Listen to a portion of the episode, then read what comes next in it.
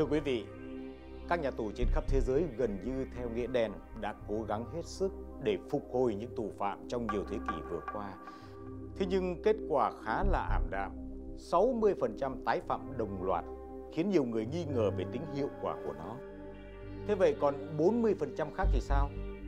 Một câu hỏi đơn giản là làm thế nào để không bị mắc kẹt trong vòng tròn của tội phạm và hình phạt để tiếp tục cho cuộc sống mới. Và cũng có một câu hỏi khác. Vì sao những tội phạm nổi tiếng lại luôn là nhân vật chính trong văn chương hay là phim ảnh? Vâng, tất cả sẽ được phân tích lý giải trong chuyên mục Vén màn bí ẩn. Hành trình này sẽ đưa chúng ta đến với những vụ án của những tội phạm nổi tiếng, gặp gỡ thân nhân của họ, các chuyên gia tâm lý về tội phạm, những nhà quản chế, người xử án, nhà báo, nhà văn, nhà làm phim vân vân. Tất cả sẽ cho chúng ta một góc nhìn đa chiều về cuộc đời của những tội phạm lừng danh ở Việt Nam để rồi cùng lý giải về những bí ẩn mà họ đã mang theo trong suốt cuộc đời của mình. Và họ cũng có thể từ đó mà có được câu trả lời để giải quyết vấn đề lâu dài của tái phạm hình sự. Và trong chương trình Vén màn bí ẩn kỳ này, chúng ta sẽ cùng tìm hiểu về cuộc đời của một tướng cướp nổi tiếng ở miền Nam vào những năm đất nước mới thống nhất. Đó là tướng cướp Nguyễn Văn Sáu, biệt danh Sáu Thẹo. Ngược dòng thời gian trở về quá khứ hơn 30 năm trước, lực lượng công an Tây Ninh đã gian khổ bảo vệ chính quyền cách mạng còn non trẻ và cuộc sống bình yên của người dân.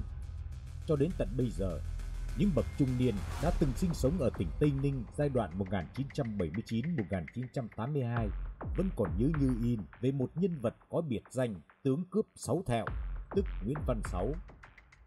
Sáu Thẹo trở thành nỗi khiếp sợ của lương dân với những kỹ năng sử dụng vũ khí quân dụng, kỹ năng ẩn thân và đào thoát thành thục.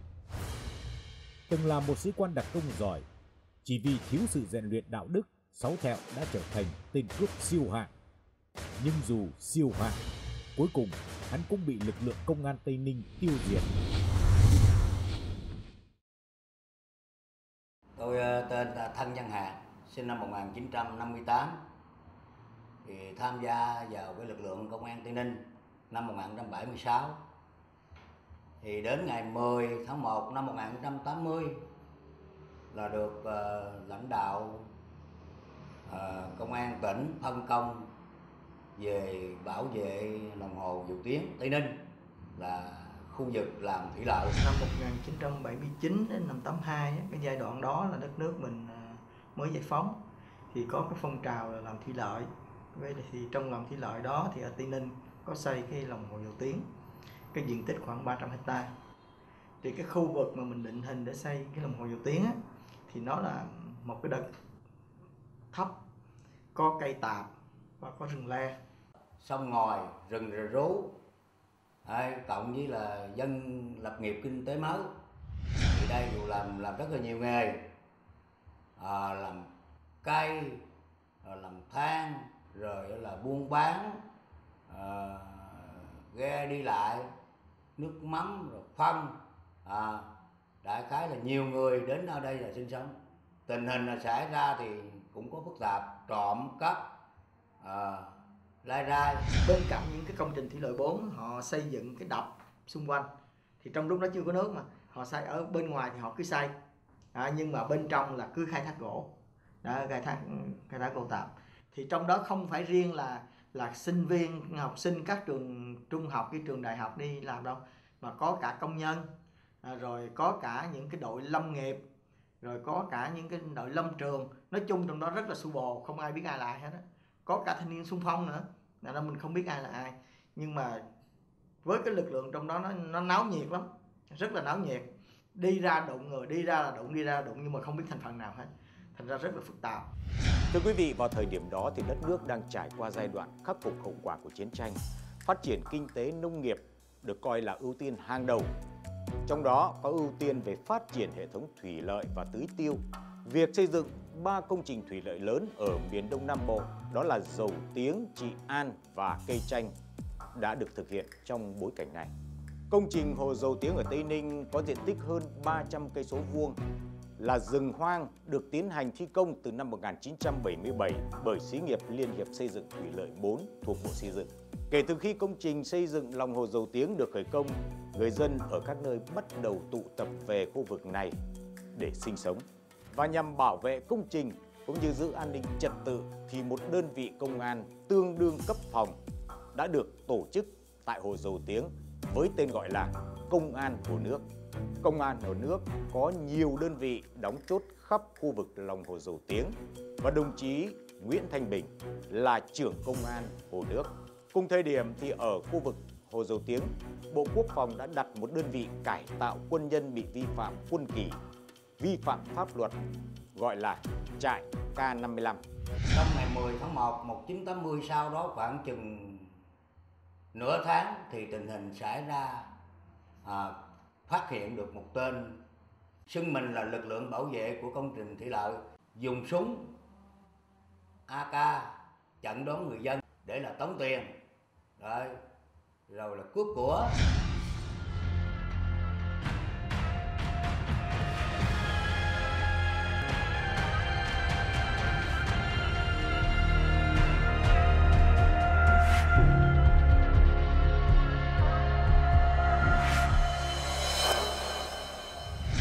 quý vị, công an Hồ Nước vào cuộc điều tra thì phát hiện kẻ mạo danh bảo vệ công trình thủy lợi là một quân nhân đang thi hành án kỷ luật ở đơn vị K55 đóng quân tại khu vực này. Quân nhân bị kỷ luật đó tên là Nguyễn Văn Sáu, sinh năm 1948, xuất thân từ một gia đình nông dân quê ở Tam Hiệp, Bình Xuyên, tỉnh Vĩnh Phúc. Nguyễn Văn Sáu lên đường vào Nam chiến đấu với sức khỏe tốt, thông minh, lanh lẹ, giỏi võ thì Sáu được phiên vào lực lượng đặc công. Sau ngày miền Nam giải phóng thì Nguyễn Văn Sáu đóng quân ở biên giới Tây Ninh, Campuchia. Là một chiến sĩ đặc công giỏi võ, bắn súng nhanh và chuẩn. Thay vì chuyên tâm tu dưỡng đạo đức bản thân để phục vụ nhân dân, thì Sáu lại tự mãn, kiêu căng, đến mức vô tổ chức, liên tục vi phạm quân kỷ. Nhiều lần tu chỉnh không thành công thì đơn vị đã đành phải gửi Sáu vào K55 để rèn luyện tính kỷ luật. khi đó là chủ về trên này là, là để xây dựng cái đoàn văn công tỉnh tây ninh thì đi kể cả ờ, lúc đó cũng lãnh giống đồ đi tỉa bắp trồng lúa rồi thì có lần đi về trong miệt triền núi rồi vòng bên kia cô ấy thì cũng gặp một cái đội tụi nó cũng được trả làm ấy. thì có một cái chú chạy lại nói chuyện nói chung là dân đẹp trai. Mà ăn nói cũng đàng hoàng. Nói, ông tên Điền phải không? Dạ. Nghe ông đờn hay không? Bữa nào đờn ca bữa nghe. Đến uh, cái lúc ừ, 81 khi dẫn quân vô hát ở trong uh, Minh Châu thì ờ, chạy xe vô tới cái thắng xe chạy đi chẹt chẹt chẹt chẹt chẹt vô. Anh Tư ơi nói gì? Anh hát đây hả? Ờ giờ anh uh, gần hát chưa? Nó gần, rồi chuẩn bị mở màn. Cũng 8 giờ rồi. Anh làm mà một màn hai màn thậm chí ừ, tới đó đi nghe anh. Cái cần cắt ngang cái anh. Không giờ cáo lỗi bà con ờ, để, để cánh quân ờ, tây ninh nhà mình là kéo ra bò năng à, rồi mời xin mời bà con giữ yên giấy đó để ngày mai ra hát ra coi. Cái rồi xong rồi nói với mấy nhỏ lên lát nữa mc lên đó, tôi giới thiệu vậy. Tình hình bị động anh tư anh chạy về sớm đi. Nha anh đưa anh em ra về sớm đi để nó- tụi em quậy trong đó. Truy kích nó cái rồi nó, nó, nó trào ra ngoài này nó, nó quậy phá nó thiệt hại bà con. Tầm đó lúc ảnh sáu thẹo lúc thời đó khoảng chừng ảnh chừng chắc phải từ bảy mấy tám chục ký lùn nó không cao đâu hơi mặt lùn trắng đỏ trắng đi lắm. Ừ. lùn không cao ảnh thành lùn có cao chắc chừng cỡ mét mét sáu mấy bảy mươi lại mặt bảy khoảng chừng bảy mấy tám chục ký. Bảy mấy ký trắng đỏ à. Nó nó đau trồng chị thường ăn mua dầu rồi nó cho đau ăn trong con đường đó, nó ngầu cho bờ đê đó về mua dầu nó canh ở đó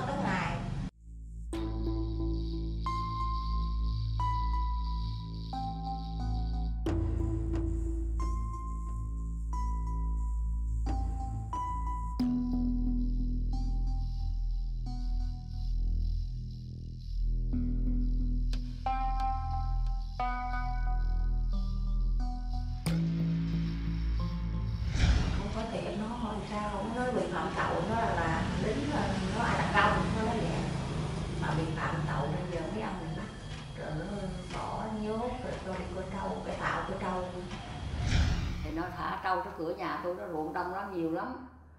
Rồi mấy ờ, quen biết vô ra rồi mấy quen biết rồi, rồi mấy nhỏ cứ qua bệnh nó hai rau hai rác hai bầu hai bí gì ăn.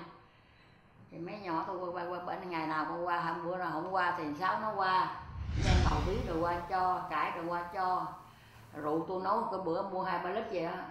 Rồi mua đem về cơ, cơ quan nó nó uống đó rồi mới quen lần lần nó quen rồi cứ ngày nào cũng tới nhà tôi thả trâu nó vô nhà chơi chơi với mấy đứa nhỏ đó. Dạ chú sáu chú sáu muốn gì? Vô kêu má rồi bấy tao chai rượu ơi dạ. Mẹ ơi bán chú sáu chai rượu.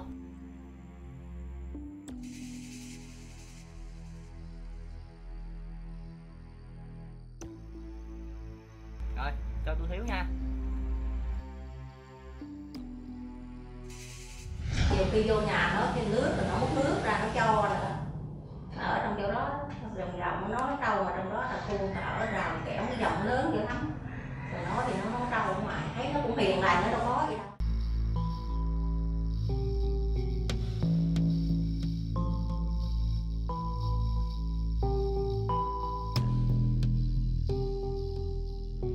Thời điểm đó mà cứ thả bò đó, số theo ở kế đó, cách một con suối. Cứ mỗi ngày anh thả bò qua thì lại vô nhà chơi à, thì cứ kêu chú chú vậy thôi chứ còn là không biết là anh phạm tội gì ở hay là anh ở bao lâu mình cũng không biết. Lúc đó mình không có để ý tới cái vụ đó. Chỉ dụ thấy ờ, vừa qua ờ chú sáu bữa nay thả bò hỏi chú sáu? Ờ, vậy nó ừ.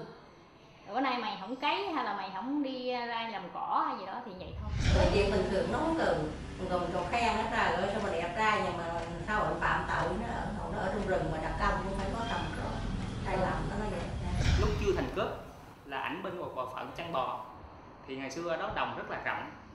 Thì anh chăn bò, anh thả bò đó. Thì trưa anh uống nước, vô nhà anh uống nước, hoặc là vô nhà anh ngủ trưa. Anh cổng tôi đi mà.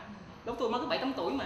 Bất kỳ một người bình thường nào đó khi thực hiện một hành vi mà người ta cảm thấy có lỗi, thì người ta luôn tìm đến để chia sẻ với người khác. Để để có thể làm cái, cho họ có cái tư tưởng thoải mái. Và đối với sát thẹn vậy khi anh ta thực hiện hành vi phạm tội, và khi anh ta chấp hành án tại trại giam k 5 năm. Thì chúng ta có thể thấy là số thẹo đã rất nhiều lần ra, lân ra tới những người dân ở địa phương đó để nói chuyện, để cho quê quả và khi anh ta thực hiện hành vi gây án thì anh ta là một người, không phải là người địa phương, cũng không ai thân thiết gì. Gia đình thì ở ngoài phía bắc. Do đó là hoàn toàn không có người chia sẻ. Và cái chuỗi dạng chuỗi ngày sau khi trốn ra ngoài rừng để làm cướp thì là sống một mình rất là đơn độc và trong cái trạng thái mà một mình như vậy mà thực hiện những hành vi phạm tội như vậy thì cái, cái áp lực về mặt tinh thần rất là lớn. Lại không có điều kiện để giải tỏa không có ai định hướng không có ai khuyên bảo. Vì vậy mà làm cho sáu thẹo ngày càng lấn sâu vào con đường phạm tội của mình. Tôi thấy rằng không riêng sáu thẹo cái trường hợp này nó có nhiều người lắm. Nhưng mà sáu thẹo là một trường hợp điển hình. Cái thứ nhất là một con người khi người ta vượt trội thì người ta trong tâm lý của người ta thường có cái tự đắc khi người ta tự đắc người ta tự mãn mà người ta không được đáp ứng theo yêu cầu cao của người ta thì người ta cảm thấy là sĩ diện. Nó muốn khẳng định nó. Nhưng mà nếu con người ta được rèn luyện tốt thì người ta khẳng định theo chiều hướng tốt. Để làm những việc tốt cho xã hội làm việc, việc tốt cho cộng đồng để khẳng định là danh dự của mình. Cái này không. Cái này nó có chiều hướng xấu. Có nghĩa là nó đi vào con đường phá hoại à, để gây tiếng vang để cho mọi người phải khiếp sợ nó là nó do cái cách rèn luyện của mình thôi. Nếu mình nghĩ hướng lên thì nó sẽ khẳng định đi lên. Nếu mình ờ, mình không có khẳng định cái hướng tích cực thì nó sẽ tiêu cực. Mà một khi một con người có tài mà nó tiêu cực rồi thì rất là khó đỡ. Đó là một, sáu thẹo là một trong những người có tâm lý như vậy. Sa ngã của sáu thẹo trong thời gian thực hiện cái án phạt ở trại giam k năm thì có thể thấy rằng là gì? Là anh đã tự do đi ra ngoài tự do tiếp xúc với người dân và tiếp xúc với những đội, đối tượng xấu và có những cái suy nghĩ mà cán bộ quản giáo đó không nắm được. Thêm vào đó nữa, thì trong, với những cái điều kiện hoàn cảnh như vậy, nhưng mà tại sao có người phạm tội, có người lại không phạm tội? Chẳng hạn với những người khác, họ sẽ cải tạo trong thời gian của 8 tháng, họ sẽ trở lại một công nhân bình thường. Nhưng sáu thẹo đã chọn một con đường khác, đó là con đường phạm tội. Thì đây, do cái cái nhận thức của cá nhân do cái những cái sai sót do những cái tính cách của cá nhân nó dẫn thúc đẩy cá nhân đến cái hoạt động đấy và trong những yếu tố bản thân gia đình uh, xã hội thì yếu tố tự bản thân là quan trọng nhất Kết thúc 18 tháng rèn luyện quân kỳ, thay vì trở về quê thì Sáu lại chui rúc trong những cánh rừng hoang ở khu vực lòng hồ Dầu Tiếng để bắt đầu chuỗi ngày đen tối. Đó chính là thời điểm cuối năm 1979 và thực sự là không thể lý giải được vì sao Sáu lại không trở về quê để sống một cuộc đời lương thiện, mà lại tiếp tục dấn sâu vào con đường tội lỗi. Vì vì tâm lý tội phạm mình mới thấy vậy. Theo mình nghĩ đi, cái nghĩ nam nam na của mình, thì bản thân người ta đi vào nam, ta đi chiến đấu để bảo vệ tổ quốc, giải phóng rồi. Nhưng mà về thì danh dự không còn. Mà mà mà bây giờ mà về bắc thì cũng không còn danh dự, rồi tài sản không có trên ở lại mà vô cái đội cái chỗ mà cái đơn vị K55 á đó, vô đó lấy cây AK đó lấy cây AK cây AK đó mới mang đi là mới hù dọa để cưỡng đoạt tài sản. Người ta xưng mình xưng danh là người là cán bộ nhà nhà nước. Có khi xưng công an có khi xưng bộ đội đội. Hay có khi là xưng ảnh là lực lượng bảo vệ nông trường. Cái đó là một một một nguyên nhân nguyên nhân khác nữa là bản thân anh cũng đã có vi phạm trong cái cái cái cái vi phạm pháp luật rồi. Anh anh bị rồi anh cũng tha quá rồi cũng biết chắc rồi. Cho nên cái này nữa anh mới làm việc tức là cũng một con người nhưng người ta biết cái chuyện đấy tiêu cực nhưng mà người ta đấu tranh người ta không làm thì người ta đấu tranh được cái đúng. Nhưng mà cũng một con người đó nhưng mà họ vì tham tiền hay vì giờ gì đó họ lại không kèm nổi họ đi, đi theo con đường đó. À, theo nhiều nhân chứng kể lại thì sao Theo là một người giỏi, có trình độ, có năng lực, đặc biệt là năng lực hoạt động trên, trên, trong lĩnh vực đặc công. Và ngoài ra thì anh ta có tài ăn nói, khéo léo, lại có hình thức, à, có thể coi là đẹp trai. Như vậy mà cái ấn tượng của những người dân ban đầu khi mà Sáu Theo chưa trở thành tướng cướp thì là rất là tốt đẹp. Và như vậy thì cũng có khả năng là đây là anh ta do bất mãn hoặc là do bị ói bị uh, đưa vào cái bước đường là bị kỷ luật rồi vì có những hành vi phạm pháp hình sự và bị tòa án quân sự kết án thì có thể thấy rằng ở đây á, chắc chắn là bản thân anh ca cũng nảy sinh những cái tư tưởng bất mãn và muốn được tự do tự tại để thực hiện những cái hành động của mình. Và cũng có thể ở đây là nhưng mà trong suốt quá trình hoạt động của sáng tạo đặc biệt là cái giai đoạn sau này khi trở thành tướng cướp, thì chúng ta không thấy là nó thể hiện cái tư tưởng bất mãn. Nếu như anh ta bất mãn thì có thể có những hành động khác, chống đối chính quyền chẳng hạn, nhưng đây không hoàn toàn không có. Mà đơn giản chỉ là những hành vi như trộm cắp, cướp thêm cướp, thì hoàn toàn ở đây là phục vụ cho cái nhu cầu cá nhân, phục vụ nhu cầu bản năng. Chứ nó không thể hiện cái động cơ ở đây là bất mãn với chính quyền, bất mãn với cấp trên, hay là bất mãn với lực lượng quân đội để dẫn đến hành vi như vậy, thì chúng ta có thể lý giải, hoàn toàn lý giải được cái động cơ của sở phép bản chất thằng này thì nó, theo anh em chỉ sau này kể thì đua đòi. Cái thứ hai là thất tình, thì nó là nó can cường. Đi công tác rồi thì tích cực, tốt, được cơ quan cưng. Cho nên khi này mà cô này dồn cái tấm tình, cái ăn nói, cái đối xử với đồng chí, đồng bào là cô này cũng không không không thể thấy không thể gần được. Thấy sao nó lạ. Cái người phụ nữ người ta nhạy cảm lắm. Người ta thấy nó, nó, nó lạ nó không phải nó thiếu sự đồng cảm. Đó, về mặt cư xử đối với đồng bào về mặt cư xử đối với đồng chí. Đó, thì người ta lần lần người ta xa. Thế nên là giá lại càng thất tình. Càng nghĩa là càng nghĩa là, là biệt ly sầu. Trong tích chân mây. Có thể nói là khi mà một người sinh ra thì Ờ, không phải nó mang sẵn tính thiện hay ác, mà nó sẽ được hình thành qua quá trình sống và hoạt động của họ. Thì đối với sáu hẹo ờ, nó sinh ra trong một gia đình bình thường. Và khi mà tham gia vào lực lượng quân đội và lực lượng đặc công, đây là một lực lượng mà có cái kỷ luật rất là sát đáng thì đáng lẽ ra cái môi trường này sẽ giúp cho sáu là rèn luyện được cái tính kỷ luật của mình và không có những hành vi vi phạm.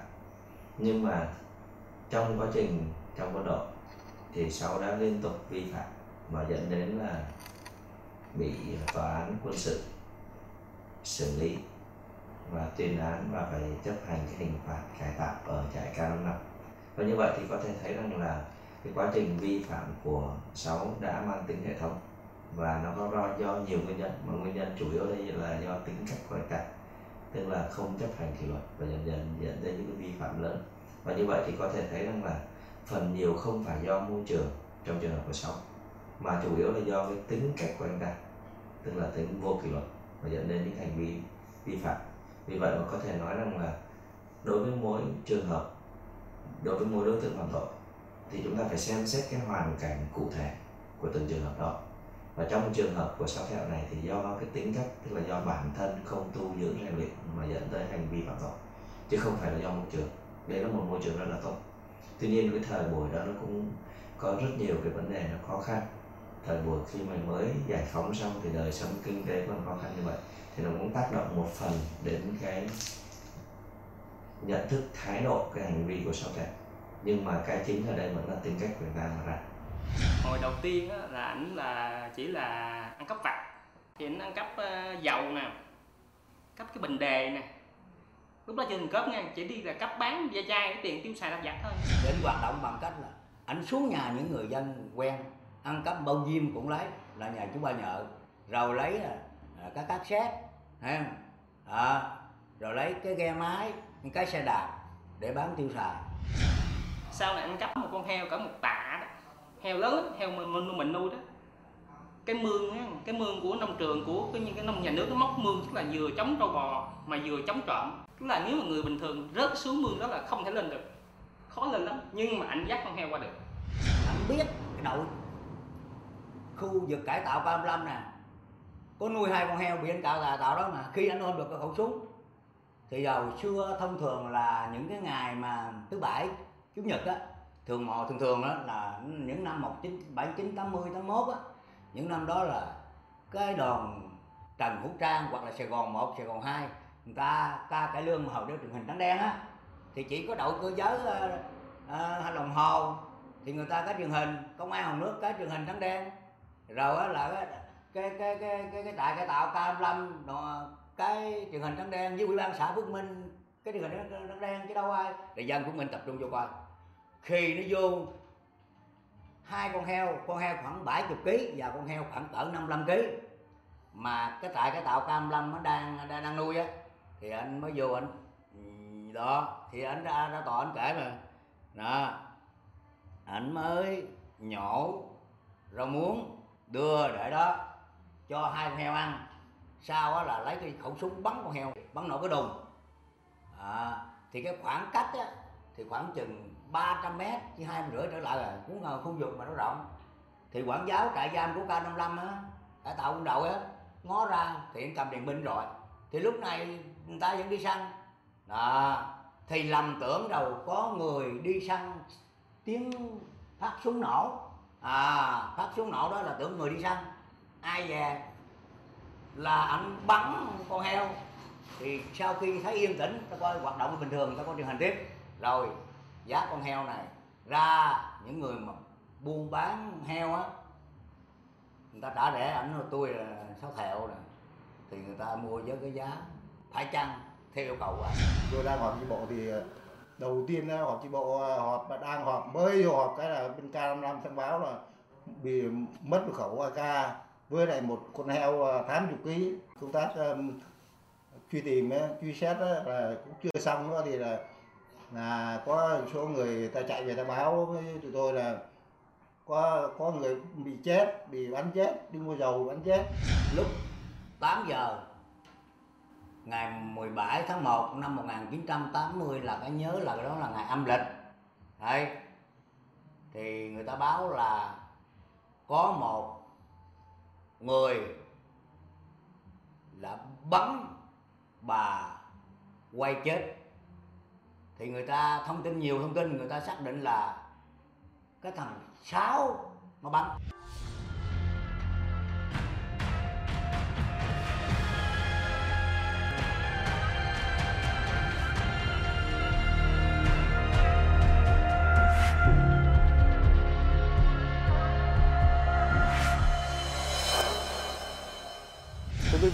17 tháng Giêng năm Canh Thân theo lịch âm lịch và cũng là ngày 3 tháng 3 năm 1980, người dân trình báo là Nguyễn Văn Sáu đã dùng súng AK-47 bắn chết một phụ nữ đi mua dầu lậu ở công trường thủy lợi Hồ Dầu Tiếng. cái bà quay này bà vợ liệt sĩ vợ liệt sĩ nói chung bà còn trẻ cũng còn đẹp. Nên là thằng này nó có máu dê mà.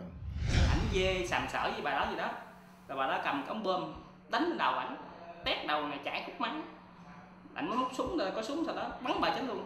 Thì từ đó cái danh sáu thẹo nó xuất phát từ cái đó. Ảnh là tên sáu.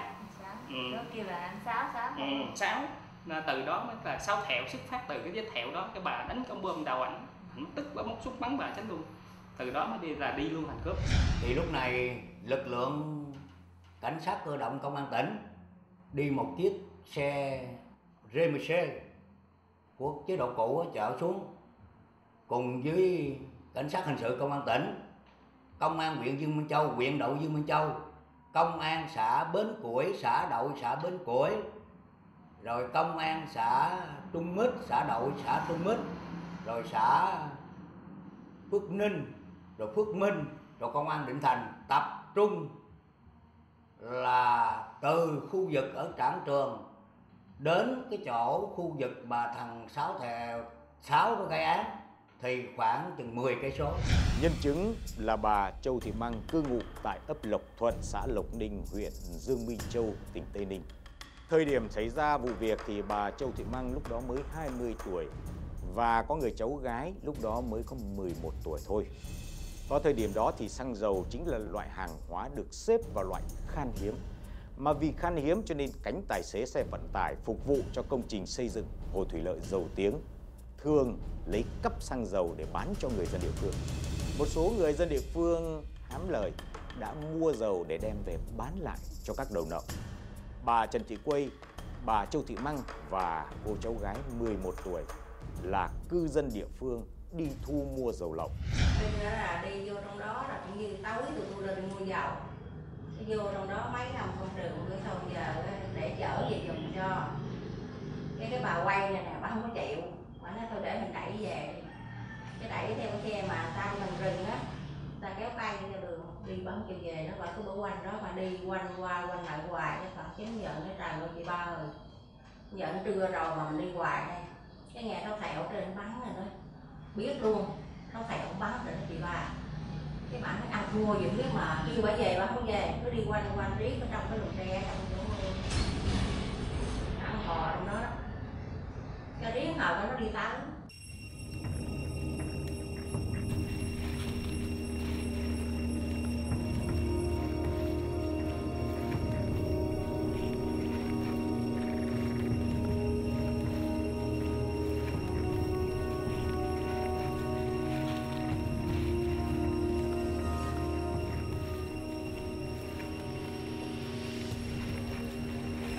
đâu đây? À, anh Sáu khỏe anh Sáu. Khỏe gì? Có tiền không? Ở đây. À, Tụi tôi không có tiền chú ơi. Đúng rồi anh Có Sáu tiền, có bao nhiêu tiền đi mua dầu hết rồi chú. Ôm dầu xuống. Anh Sáu làm khó hoài.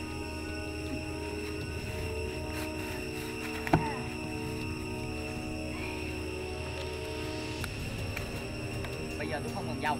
Tôi chỉ còn 20 ngàn về quê thôi. Một người ở lại, một người đi về lấy tiền Sáu. Bớt nóng anh Sáu Thôi anh à, lấy cái thùng dầu về anh đi bán đi. Lấy tiền về quê nha anh Sáu. Tôi chỉ cần tiền thôi. Bán dầu cho bị bắt hả? à, Thôi. Hôm ấy à, anh Sáu rồi cho nhỏ em tôi về đi. Nó bán dầu á rồi cứ đem tiền vô đây. Tôi sẽ ở lại với anh Sáu nha anh Sáu. Ờ, thì cũng được. Mà coi chừng tôi đó. Dạ. Không sao đâu. Về đi. Ở, ở đây anh Sáu biết không mà không sao đâu. Về trước đi có thể nói là vào thời điểm à, năm 79 thì nếu như mà một một người như sáu thẹo thì thừa biết rằng nếu như anh cướp được tiền, anh ta về tìm đường về quê thì cũng không hề đơn giản. Tại vì ta đang là một người trốn chạy, là một tên tướng cướp. Và nếu như mà quyết tâm về quê thì anh ta sẽ về được. Đấy thì tôi nghĩ đó chỉ là một lý do thôi. Lý do để nói với những nạn nhân. Và với cái tính cách của mình là rất lịch sự, nhã nhặn nên vậy nên sáu thẹo luôn dùng những cái lời lẽ để bao biện cho cái hành vi của mình. Ngầu nó cũng lâu nó ngầu nó nó bắt để dầu nó, nhưng mà nó ngầu, mình ngầu ngay cái bụi cũng nói chuyện với nó trò chuyện cũng lâu đó nhưng mà kêu cái nó giờ mấy chị cho tôi hai chục ngàn, hai chục ngàn hồi đó mà đâu có tiền ở đâu đi mua dầu là hết tiền rồi. Cái nó nói, chị biết thì tôi mới tiền giờ tôi muốn đi gì bắt kiếm tiền mà giờ không có tiền. Muốn xin tiền mà chị nó cái người giàu lấy biết bán đâu nó đem về Phước mình, bán hay Phước mình bán rồi ờ, người ta bắt tôi hành chị nó thôi, vậy. Cái nó chứ giờ không tiền nào nó riết cái bà kia bà biểu thôi vậy. Tới trưa khoảng chín mười giờ rồi bà nói không mày về nhà mày lấy tiền đi tao ở đây với nó cho. Cái nói đi về bỏ đói bà mày với cô mày bỏ đi về nói cái bà cái nó chị anh có lấy dầu anh phải không mà ra thì tiếc bà để hai canh mình là đẩy về. Đẩy về tới ngay chỗ ờ, chỗ khu nông trường này con ông à, an xã mà cũng bích đó cái xe anh hư tính chặn rồi nó nói tàu ờ, tôi đi mua dầu mà tôi bị số thẹo mắt nó trọng mà quay nó còn trọng để cho tôi đi về. Cái mà đứng nó nghe trọng bắn lên cái tôi mới nói, ủa, ở trong đó làm sao mà quay nó trọng mà rồi này thuốc bắn?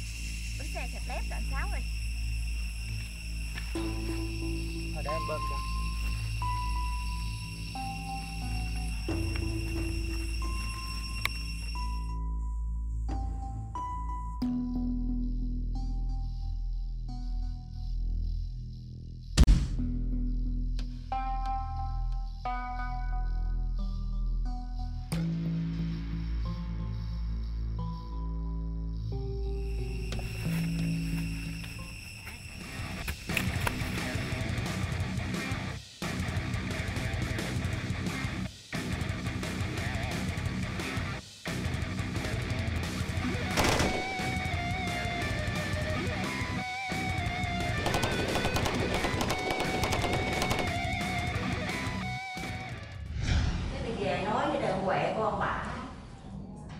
Đây chế hai chị em nó cô vợ. Dỗ cho mà kiếm có hết thằng không thấy. Cái ra ngoài của quốc Minh nó báo mấy ông công đường mà mấy ông mà mua dầu mua dầu đó. Cái đó cái, cái đó là không phải là nó bắt dầu vậy rồi nó phải dầu vậy là nó bắt giấu đâu đó vậy là giết bả rồi. Nó con nói vậy cái vô kiếm lần nữa thấy thì sao là cái kịch trong bản thì nửa cái nhà này mà nó gạch nát ở trong vật lộn á nó nằm nó cái tình thấy nó nằm phù queo trong chết chết phù queo. Cái khu rừng ấy, khoảng chừng à, cũng lớn á. Lớn khoảng chừng à, 10 hecta hơn có.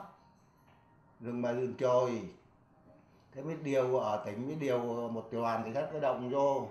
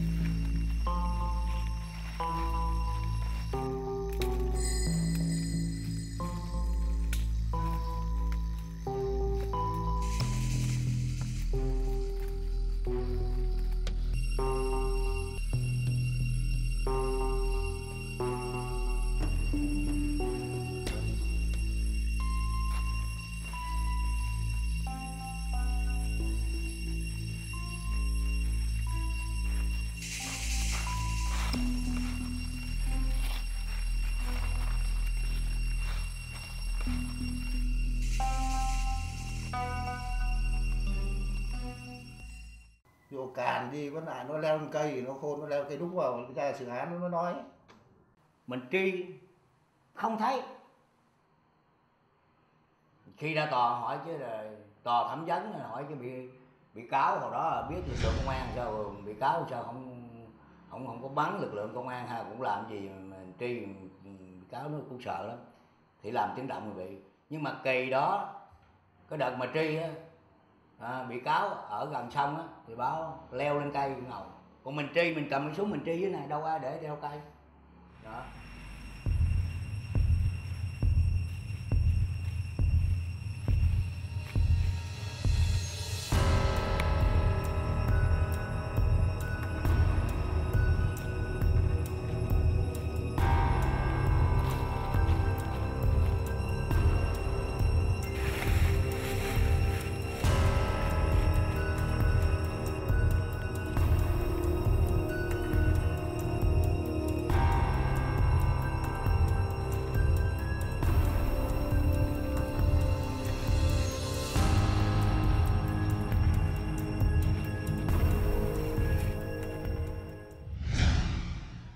Biết tên tội phạm nguy hiểm lực lượng là trang bị vũ khí đầy đủ à, các phương tiện mà truy truy bắt đầu khoảng chừng 9 giờ rưỡi đến 10 giờ truy từ cái đoạn đường mà mười mấy cây số đó vô tới cái sông Sài Gòn là cái sông hiện nay giáp lòng hồ mà không phát hiện. À, coi như công an cũng là ti tìm này kia cũng dữ dội mà thấy ra thấy bóng đó là coi như là có biến mất liền vừa thấy là mất vừa thấy là mất. Bữa tàn xong cũng xui bà chắc tới số chết bà. Nên nó kêu để xe chở không chịu mà đẩy về mà kêu á, đi về cũng không đi cứ quằn quằn riết trong cái đám trè đó cho người ta cũng bắt rồi. Bắt mà kêu bà bỏ dầu về bà cũng không chịu về bà ở cũng ngầu cà rơ cà rỡn nói chuyện nó bình thường vậy mà nó đâu không biết sao mình không biết. Sao rồi về rồi bỏ nghề luôn. Không dám đi mua dầu luôn bởi ông hạt này hậu vô động ông cũng nói mua dầu gan dữ mà tới giờ bỏ nghề không À, ờ, có thể thấy rằng uh, nghiên cứu về tất cả những cái vụ án mà sáu thẹo gây ra thì có thể là y là giết một người duy nhất. Và trường hợp đó là cũng là trường hợp mà sơ suất chứ hoàn toàn không có ý định giết chết nạn nhân. Và cái quá trình theo những nhân chứng kể lại thì cái quá trình khống chế những nạn nhân đi buôn lậu dầu như vậy và có cái thời gian rất là dài. Thậm chí là cho các nạn nhân khác về để đi kiếm tiền để mục đích của anh ta là lấy tiền thôi nhưng mà chính vì anh ta nghĩ, suy nghĩ một cách nông cạn như vậy, nên cho các nạn nhân khác về lấy tiền. Và khi còn lại hai người trong rừng, và chị quay là một phụ nữ cũng khá là xinh xắn, dễ thương. Như vậy thì cái lúc này bản năng của sáu thẹo nổi dậy, và anh ta có, đã có những hành vi là ờ, đòi cưỡng hiếp chị quay và chị quay đã chống cự và đã để lại vết thẹo trên mặt của anh ta. Và chính điều này dẫn đến cái sự bực tức. Vì vậy mà có thể thấy rằng sáu thẹo đã ngay một phát súng đầu tiên, phát sáu thẹo đã bắn chết chị quay nhưng sau đó y còn nã thêm 5 phát súng nữa. Và điều này được y khai ở tòa sau này, khai khi mà bị bắt sau này. Thì có thể thấy rằng là đây hoàn toàn không phải là cái hành động có chủ đích giết người trước. Mà chủ yếu là gì? Đó là do tự phát, do cái tình huống nó đưa đẩy dẫn đến cái hành vi giết chị quay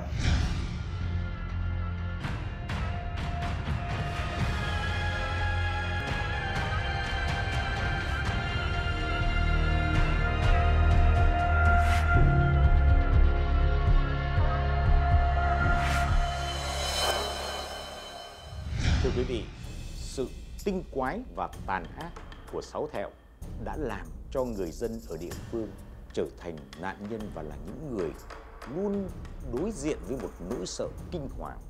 Thế nhưng, những nỗ lực của các chiến sĩ công an và của chính những người dân không thể sống chung với tội ác như vậy đã dẫn đến những cuộc vây bắt đầy gây cấn mà chúng tôi sẽ tiếp tục kể cho quý vị nghe trong phần tiếp theo. Xin cảm ơn quý vị và hẹn gặp lại quý vị.